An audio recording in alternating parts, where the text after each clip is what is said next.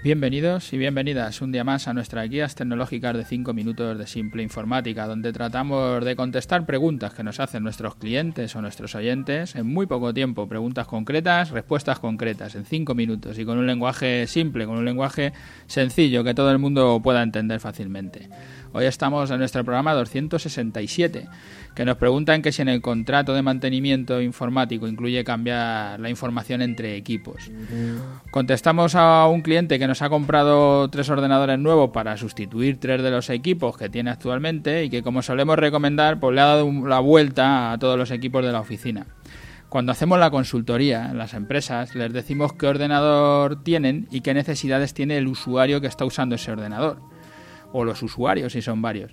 Muchas veces nos coincide que usuarios que necesitan ordenadores potentes están usando ordenadores muy básicos y usuarios que tienen ordenadores potentes tienen necesidades muy básicas, o sea, sé que están cambiados, ¿no? Lo que tendría que tener uno tiene el otro y entonces es cuando les aconsejamos que hagan estas rotaciones. También puede ocurrir que algún usuario tenga un ordenador con muchos años, que ya esté muy viejito, que lleve mucho tiempo funcionando y haya que sustituirlo por necesidad, bien porque ha tenido una avería o bien simplemente por eso, porque ya tiene mucha edad y va demasiado lento.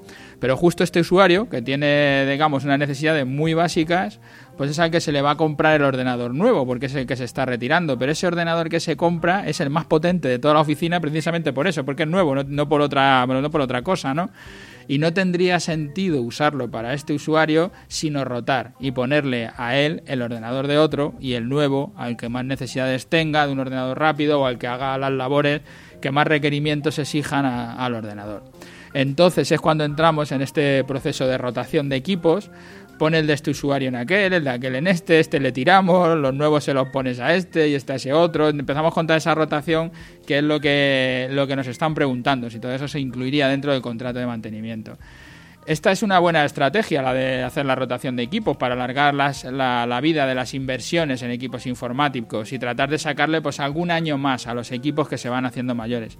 Aunque repito, como ya digo otras veces, que la mejor inversión sería comprar un renting y tener siempre un equipo que esté en plena forma física, que no tengas que esperarle o que no puedas correr algún programa por tener un sistema operativo antiguo o te llenes de virus por no poder actualizar tu sistema, por ser demasiado antiguo y no tener soporte del fabricante, como pasa con algunos de Windows. Bueno, aparte de que puedas alargarle la vida al equipo haciendo la rotación, también es verdad que a veces trabajamos con equipos que son muy viejos y que lo que al final nos está costando es dinero, porque tardamos más tiempo en hacer nuestra actividad normal, somos menos eficientes. Aunque seamos eficaces y seamos capaces de hacer nuestro trabajo, lo hacemos en bastante más tiempo del que podríamos hacerlo por no hacer una pequeña inversión, en cuotas hablamos de 20 o 30 euros que merecería la pena. Para hacer esta rotación de equipos, que sobre el papel está muy bien y es solo mover el equipo de una mesa a otra, en la práctica a todo el mundo le da miedo por tener que cambiar o traspasar toda la información, no solo los documentos, ¿no? que todos tus archivos, que puede que los tengas grabados en tu servidor o tengas nuestro servicio de copia de seguridad online y los tengas copiados en la NAS y solo sería volver a llevarlos a tu ordenador pero también tienes que reinstalar los programas y configurarlos para que funcionen en el nuevo equipo desde el correo electrónico y encontrar pues todas las contraseñas que hace años que no usas y ya se te han olvidado o instalar ese programa que no sabes de dónde salió y ahora funciona pero no tienes contraseñas para usarlo ni dónde está el programa ni, ni por dónde lo vas a sacar. Nuestro consejo es que hagas la rotación. Se puede planificar para ir haciendo un equipo cada día, para no parar toda la oficina o incluso ir aplazando los cambios un equipo cada semana y dejar aparcado el viejo sin formatear. Por si falta algo, pues que, se te olvidó contarle al técnico y no lo vimos, pues luego se puede sacar porque tienes el equipo ahí parado y se le puede volver a sacar. Estimamos que, que el cambio de un equipo puede tardar entre dos y tres horas. Eso te hace estar como con un equipo nuevo, el, hacer el, cambio, el formatear, ponértelo todo nuevo y dejarlo todo recién instalado.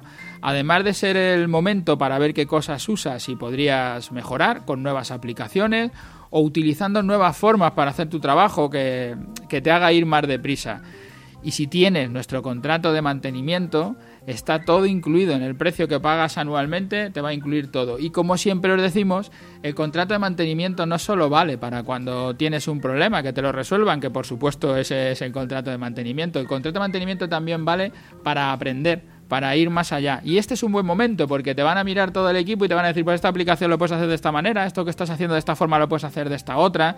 Y como ya lo digo, como os estoy diciendo, sí, lo incluye todo el contrato y además ese es su uso, ese es el uso que se le debería de, dar. O sea que sí, rota todos los equipos y todo está incluido. Bueno, hasta aquí el podcast de hoy porque ya me paso como todos los días de los 5 minutos. Gracias a los que nos escucháis, a todos los que nos estáis escuchando a diario. Gracias a los que vais por las plataformas, tanto por iTunes como por Ivo, por dejarnos allí vuestros comentarios, vuestras valoraciones, vuestros me gustas. Todo eso nos está viniendo muy bien porque hace que el podcast tenga más audiencia, tenga más escuchas y vayamos cada día superándonos.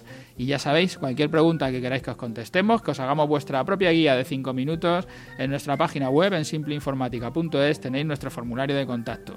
Gracias y hasta mañana.